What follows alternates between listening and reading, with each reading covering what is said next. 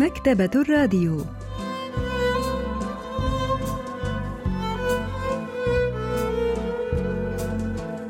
أهلا وسهلا بكم في حلقة جديدة من البرنامج الأسبوعي مكتبة الراديو، الذي نستعرض من خلاله كتابا جديدا كل أسبوع. واليوم سوف نستعرض قصة إلى الصحراء للكاتبة تون سورلان. لحظات ونوافيكم بالتفاصيل.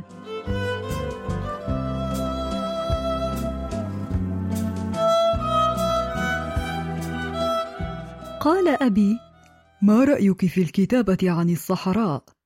كانت أول مرة يذكر فيها أبي الصحراء هي بعد عودته من السعودية بعد رحلة العمل التي جعلته يقضي عاما هناك.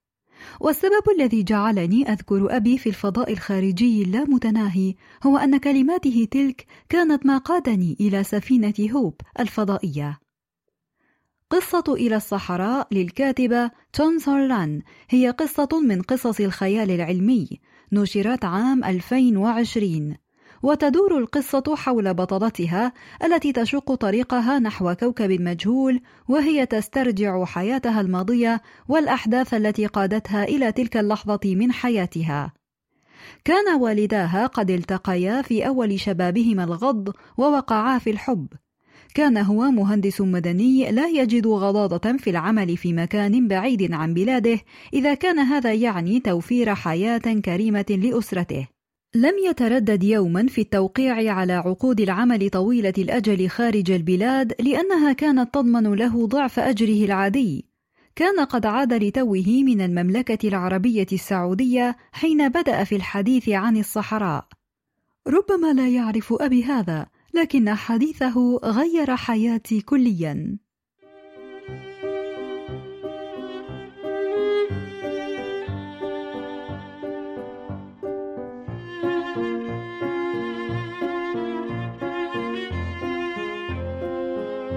ما رأيك في الكتابة عن الصحراء؟ فكرت مليا في اقتراحه بأن أكتب عن الصحراء. بدأ أنه لا يزال يتمنى أن أصبح كاتبة. قلت: لكنني لم أذهب إلى الصحراء قط. قال: لا يكتب كل الكتاب عن الأشياء التي رأوها بأنفسهم فقط، بل يكتبون ما يظنون أنهم رأوه. كان قد خبر الصحراء بنفسه مع زملائه في السعودية. كان يركب الجمل حتى يصل إلى قلب الصحراء، حيث كان يقضي الليل مع أحد المرشدين. سألته: ماذا رأيت هناك؟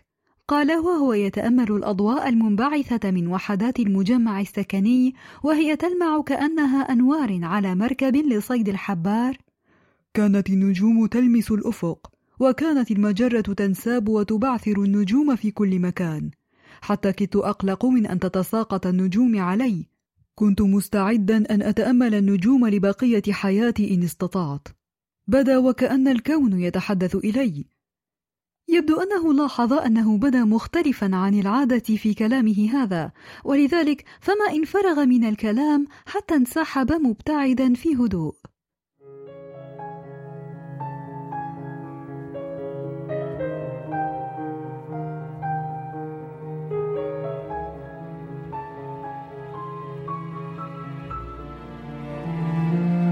ظللت في الشرفة لوقت طويل، ورحت أتخيل النجوم وهي تلمس الأفق، لكن بدلا من التفكير في سماء الليل وهي تخيم على الصحراء، رحت أتساءل عن الوقت الذي يستغرقه الضوء المنبعث من تلك النجوم ليعبر الفضاء الواسع قبل أن يصل إلينا. بدلا من تنمية خيالي الأدبي كما كان أبي يتوقع، كنت أجد نفسي أحلم بهذا العالم الفارغ. ألقت كلماته بي في الفضاء الخارجي باتجاه الصمت الذي لا يملأه سوى الاهتزازات. في نهاية الأمر اختارت الراوية أن تدرس الفيزياء في الجامعة. كان والدها يقيم خارج البلاد كالعادة، حين شخص الطبيب حالة والدتها بالإصابة بما عرف باضطراب الضعف الجسدي، وكان قد صنف رسميا ضمن الأمراض المعترف بها عام ألفين وأربعة وثلاثين. كان مرضا قاتلا تسببه المواد المسرطنة، فيصاب المريض بعدد من الأمراض التي تشمل الأورام الخبيثة والالتهاب الرئوي وأورام المخ والجلطة الدماغية وأمراض الأوعية الدموية. عانت أمي من مشاكل في المخ، راحت الشوائب تسد الأوعية الدموية، فبدأت أجزاء مخها التي لم يعد الدم يصل إليها بسبب الأوعية المسدودة تموت جزءا بعد جزء، لكن تلك الأجزاء المتضررة لم تسبب أعراضا ملحوظة. كانت الطريقة الوحيدة لإبطاء تطور الأعراض هو الحرص على الانتظام في أخذ الدواء ووضع قناع غاز وقبعة عند الخروج. لو كنت أعلم أن اليوم الذي لن نستطيع فيه أن نفتح النوافذ لنشاهد السماء الصافية سوف يأتي بهذه السرعة، لكنت حرصت على مشاهدة السماء أكثر. وعادت الراوية طالبا أجنبيا من هونغ كونغ، كان يحاول العثور على مادة لها القدرة على إزالة المواد المسرطنة، بينما كانت الراوية تحلم دائما بمغادرة كوكب الأرض.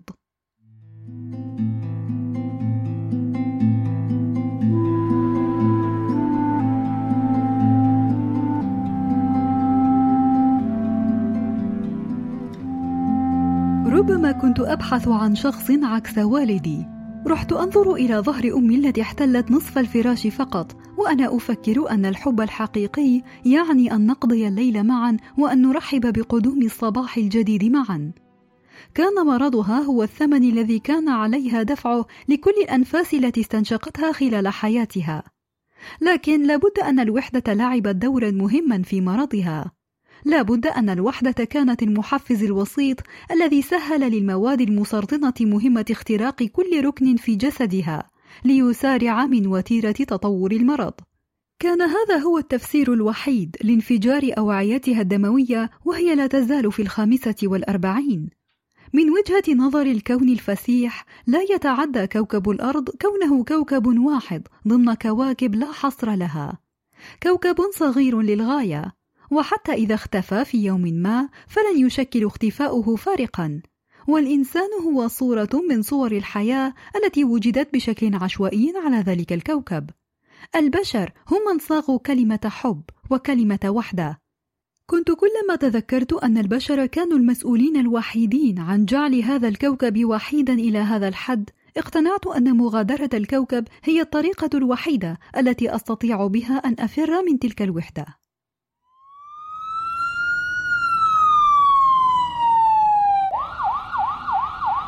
ذات يوم انهارت والدة الراوية فاقدة الوعي في المنزل. في غرفة الطوارئ شخصت حالتها في البداية بدور زكام قوي. هنا فقط تنفست الصعداء، وأخبرت أمي مبتسمة أننا نستطيع الذهاب إلى المنزل لنأخذ قسطا من الراحة بعد انتهاء الحقن الوردي. لكنني لو كنت أعلم أنها آخر محادثة بيننا كأم وابنتها لأخبرتها أنني أحبها، ولا أخبرتها ألا تنسى أنني أحبها حتى إذا نسيتني هي. لم تتحسن حالة والدتها، كانت تفقد الوعي بصورة متكررة، ثم أراها الطبيب صورة الرنين المغناطيسي إم آر آي التي أجريت لوالدتها. هذا هو ما دار بذهني وأنا أستمع إلى كلمات الطبيب.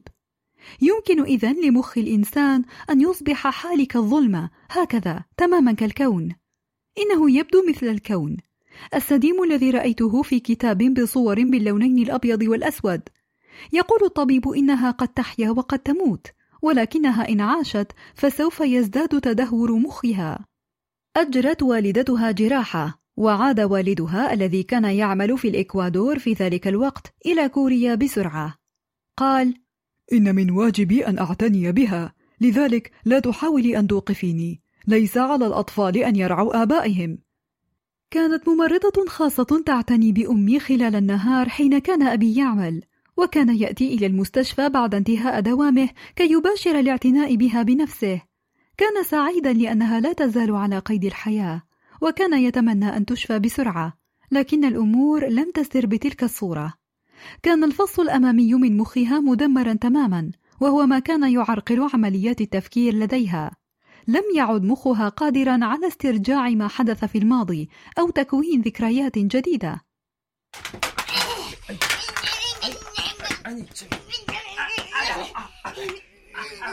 أصبحت تصرفات والدة الراوية طفولية للغاية، وراحت تلقي كل شيء تمسكه. لم يتحمل أي ممرض أو ممرضة خاصة البقاء معها لأكثر من أسبوع، بل فر أحد هؤلاء دون أي تنويه أو تفسير، مما جعل الراوية تترك كل شيء وتذهب إلى المستشفى. كانت الراوية في الثالثة والعشرين من عمرها في ذلك الوقت، وقد أصبحت تشعر بالضغط النفسي الشديد طوال الوقت، فكانت كثيرا ما تنفجر في والدها. بعد أربعة أشهر من حجز والدتها في المستشفى، وجدت الراوية دفترا في سيارة والدها، وقد فهمت والدها فقط بعدما قرأت ما كتب في الدفتر. كتب في دفتره كل شيء سمعه من الطبيب بالتفصيل الممل، أنواع الأدوية التي كانت تأخذها، وأنواع الحقن، وأنواع العلاجات المختلفة التي كانت تتلقاها، ومدى فاعلية كل منها.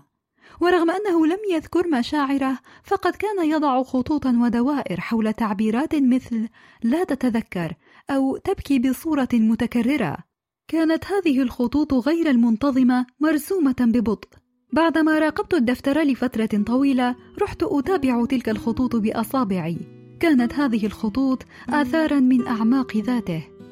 مع مرور الوقت هدأت حدة تصرفات الأم، ورغم أنها لم تستطع أن تتذكر والد الراوية، بدا أنها تدرك أنه شخص مهم بالنسبة إليها. كانت الراوية منشغلة في الدراسة بهدف الالتحاق بمعهد لبحوث الفضاء بعد التخرج، ولذلك لم يكن لديها وقت كاف لزيارة والدتها في المستشفى كثيرا. لكنها كلما ذهبت إلى المستشفى وجدت والديها يتحدثان بصوت خافت. كان لوالدها نصيب الأسد فيما يقال، وكانت والدتها تنصت لما يقوله. كان يحكي لها عن أيام خطبتهما وزواجهما وعمله في الخارج. تحدث والدي عن سرب من الحيتان شهده في البحر عندما كان في الإكوادور، وعن قوس قزح مزدوج رآه فوق وادي سوميدرو في المكسيك، وعن هضبة نجد الساحرة شمال شرق جبال الحجاز في السعودية. قال: اضطررت لحملك على ظهري عندما سقطت هناك، ألا تذكرين؟ كان أبي يخترع ذكريات مزيفة كتلك ويقصها عليها فتوافقه بعد فترة من محاولة التذكر. ربما كانت تفعل ذلك كي لا تحبط ذلك الرجل الذي كان يحاول أن يسعدها بكل طريقة ممكنة.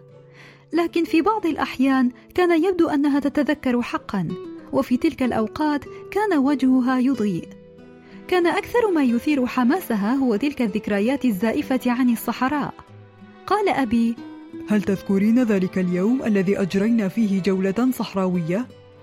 سألته: الصحراء؟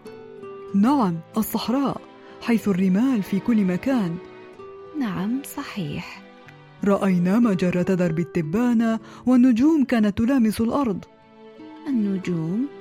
نعم، الأنوار في السماء، كانت سماء الليل مليئة بها. رأينا مجرة درب التبانة أيضا، استلقينا على ظهورنا ورحنا نتأمل السماء من فوقنا، ونحن نتمنى أن لا ينتهي ذلك اليوم، ألا تذكرين؟ بلى، أتذكر أتذكر لقد وعدنا أن نزور المكان هناك ثانية، هل تذكرين ذلك أيضا؟ نعم. لنذهب عندما تخرجين من المستشفى. لم أكن واثقة أنهما قد وعدا أن يعودا إلى ذلك المكان بالفعل. كانت أمي تومئ برأسها موافقة لتعد أبي ببساطة.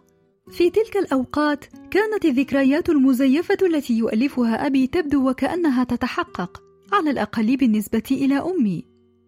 لكن لماذا كان والد الراوية يؤلف ذكريات مزيفة ليحكيها لزوجته؟ البروفيسور بانغ مينو، أستاذ الأدب الكوري بجامعة سيول الوطنية، يجيبنا عن ذلك السؤال.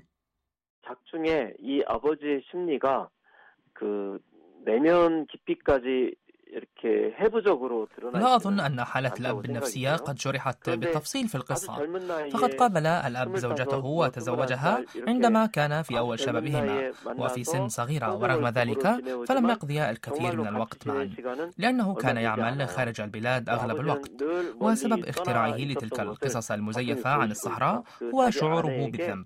كان يشعر بالأسف والذنب حيال زوجته، فكان يختلق هذه القصص ليبني تجارب مشتركة مع زوجته، وهو شيء لم يتمكن من فعله في شبابهما. بعد عشرة سنوات ذهبت الراوية إلى الصحراء ضمن برنامج للتدريب على البقاء في الظروف الصعبة في الصحراء.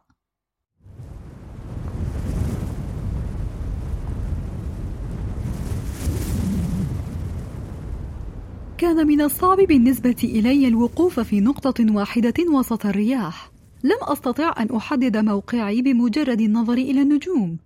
رحت أجوب الصحراء وليس معي إلا بوصلة ونصف زجاجة من الماء. شعرت بالإحباط رغم أنني لم أتوقع أي شيء مسبقا. كانت الصحراء التي وصفها أبي تختلف تماما عن الصحراء التي وجدت نفسي فيها. كانت الصحراء برية وعدوانية. كانت غاضبة وكأنها فقدت شيئا عزيزا عليها. عندما كانت الراوية على وشك الاستسلام وجدت رفيقا يكمل معها التدريب. عندما وصلا إلى قرية وجدا مأوى في نزل شخص يدعى كريم. كانت الجدران مزينة بصور النزلاء السابقين. كانت آخر صورة قد التقطت في عام ألفين وسبعة وعشرين، وكان والدها في السعودية عام ألفين وثمانية وعشرين. سألته: ماذا كان النزلاء يرون هنا في الغالب؟ قال: الصحراء، هذا هو الشيء الوحيد الموجود هنا. لابد أنهم كانوا يخرجون إلى الصحراء إذن. ضحك كريم وكأنني قلت كلاما أحمق، ثم قال: جولات الصحراء انتهت منذ فترة طويلة. نصفهم كان ينظر إلى الصحراء من بعيد فحسب. تفحصت الصور بتركيز أكبر. طبقا لتاريخ الصور، كان الناس يلتقطون الصور وهم يقفون في منتصف الصحراء حتى عام ألفين واثنين وعشرين، لكن بعد ذلك صارت الصور تلتقط من أمام النزل قبيل رحيل النزلاء. سألت: هل توقفت جولات الصحراء منذ ذلك الوقت؟ قال: لا، لم يستطع أحد أن يدخل الصحراء. كنا نعتمد على الصحراء لكسب الرزق، لكن لم يكن بأيدينا أي شيء. كانت الصحراء ترفضنا، نحن البشر. يجب ألا نعارض الطبيعة، فسوف يؤدي هذا إلى موتنا. انتهت جولات الصحراء بعدما تسببت أزمة المناخ في ازدياد شدة العواصف الرملية، ولم يعد من الممكن أن يرى المرء النجوم في الليل. قال كريم: بلغت العواصف الرملية أوجها عندما كان ذلك الطريق هناك تحت الإنشاء. كان هناك بعض الكوريين في ذلك الوقت، لكنهم اضطروا إلى البقاء داخل النزل عندما كانوا لا يعملون، وكانوا أحيانا يأتون إلى القرية ليتناولوا المشاريب معنا. كنا نتحدث عن الصحراء، عن جمال الصحراء وسماء الليل، رغم أن أحدا منهم لم يستطع أن يراها رأي العين. كانوا يتظاهرون فقط بأنهم رأوها بأنفسهم، لأن المكان كان مخيفا وقاسيا أكثر من اللازم. كانوا يلقون بوحدتهم في قلب الصحراء وهم يحلمون بالجمال. ألم ترى سماء الليل في الصحراء من قبل أنت أيضا؟ لا، سمعت عنها فقط من أبي، وهو قد سمع عنها من والده بدوره، وهكذا. كان قد سمع عن روعة سماء الليل في الصحراء وكيف كانت النجوم تتدلى من الأفق. 어떤 미지의 그 세계죠. 어, 자기가 가보지 않은 미지의 세계. 그러니까 아버지도 تمثل الصحراء العالم المجهول، وسافر والد الرواية إلى أماكن بعيدة وغريبة، لكنه لم يدخل إلى الصحراء. كان الناس يشتاقون أن يجربوا الدخول إليه بأنفسهم، ولذلك فقد أوصى والد الروائية ابنته بتحقيق ذلك الحلم الذي لم يستطع هو أن يحققه بنفسه. وما تحاول القصة أن تقوله هو أن الناس يجب أن يجربوا أشياء جديدة تماما وغير مألوفة أبدا خلال حياتهم.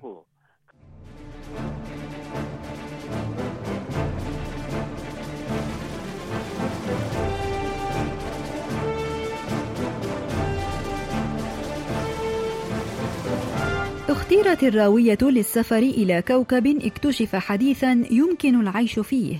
كانت بيئة ذلك الكوكب تماثل بيئة كوكب الأرض مع اختلاف جذري واحد. كان الناس يستطيعون على ذلك الكوكب الجديد أن يتنفسوا هواء نظيفا وأن يروا سماء صافية.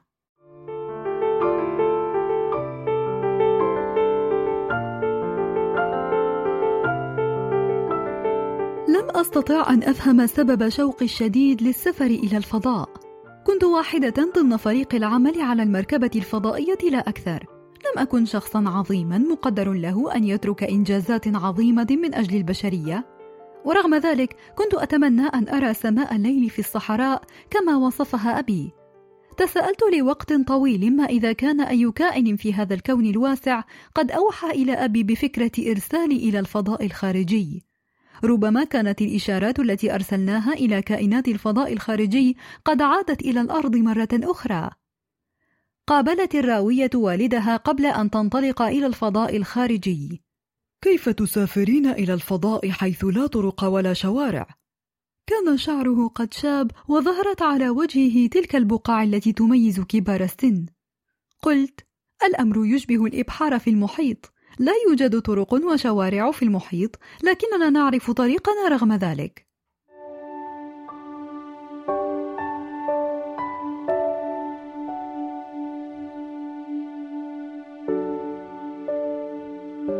لقد قضيت حياتي أبني الطرق، والآن سوف تسافر ابنتي إلى مكان لا طرق فيه ولا شوارع. كان يجب أن أبني الطرق في الفضاء. كان يمزح، لكنه أضاف ملحوظة وكأنه كان يعرف ما يدور في ذهني. لا تقلقي بشأن والدتك، لقد اعتدت على العناية بها الآن. يجب أن لا يقلق الأبناء على آبائهم. أومأت برأسي. قال: أينما تذهبين سيكون المكان الذي تذهبين إليه هو طريقك، وبقائك على الطريق سيشعرك بالوحدة. يجب أن تتعلمي أن تلقي بوحدتك على الطريق، فالطرق تتحطم بسهولة إذا احتفظت بوحدتك داخلك. 아버지는 과거에 마치 우주처럼 아주 고독한 사막을 경험했습니다. كان والد الروائية قد شعر بوحدة شديدة في الصحراء، ولذلك استطاع أن يخمن طبيعة التجربة التي ستخوضها ابنته في الفضاء. لا بد أنها سوف تقلق على أسرتها وأنها سوف تشعر بالوحدة، وقد أخبرها والدها ألا تقلق بشأن أسرتها وأن تتغلب على الوحدة. وأخبرنا أنه رغم أن كل شيء يبدو مظلما يجب أن تواصل الحلم بالأشياء الجميلة لتبقى بعيدة عن براثم فخ الوحدة لكي تستطيع أن تواصل الحياة.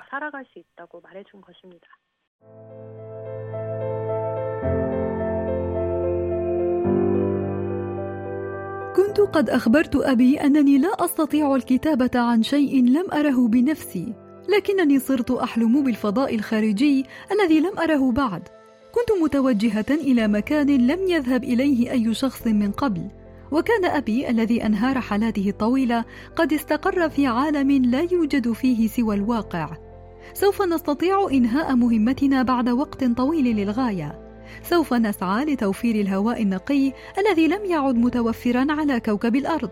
سوف أتوجه إلى الكوكب الجديد وألقي بوحدتي في الفضاء الخارجي حتى لا تجذبني إلى الأسفل. هل سأجد هناك صحراء بليال تملأها النجوم؟ 말하는 에스에프라는 장르는 얼핏 보기에는 현실 세계와 좀 동떨어진 얘기를 하고 있는 것 같습니다.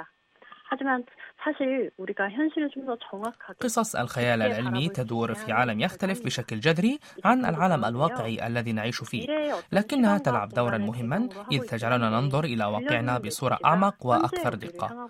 وهذه القصة ينطبق عليها هذا الوصف، فهي تدور في خلفية زمنية ومكانية تختلف عن واقعنا.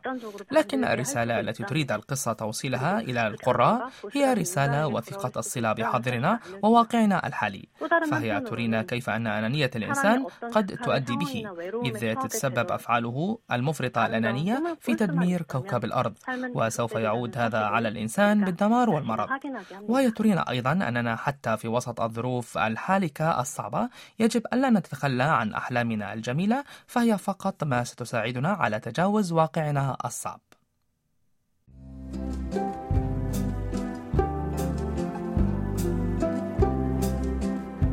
استعرضنا معا قصة إلى الصحراء للكاتبة تون سورلان.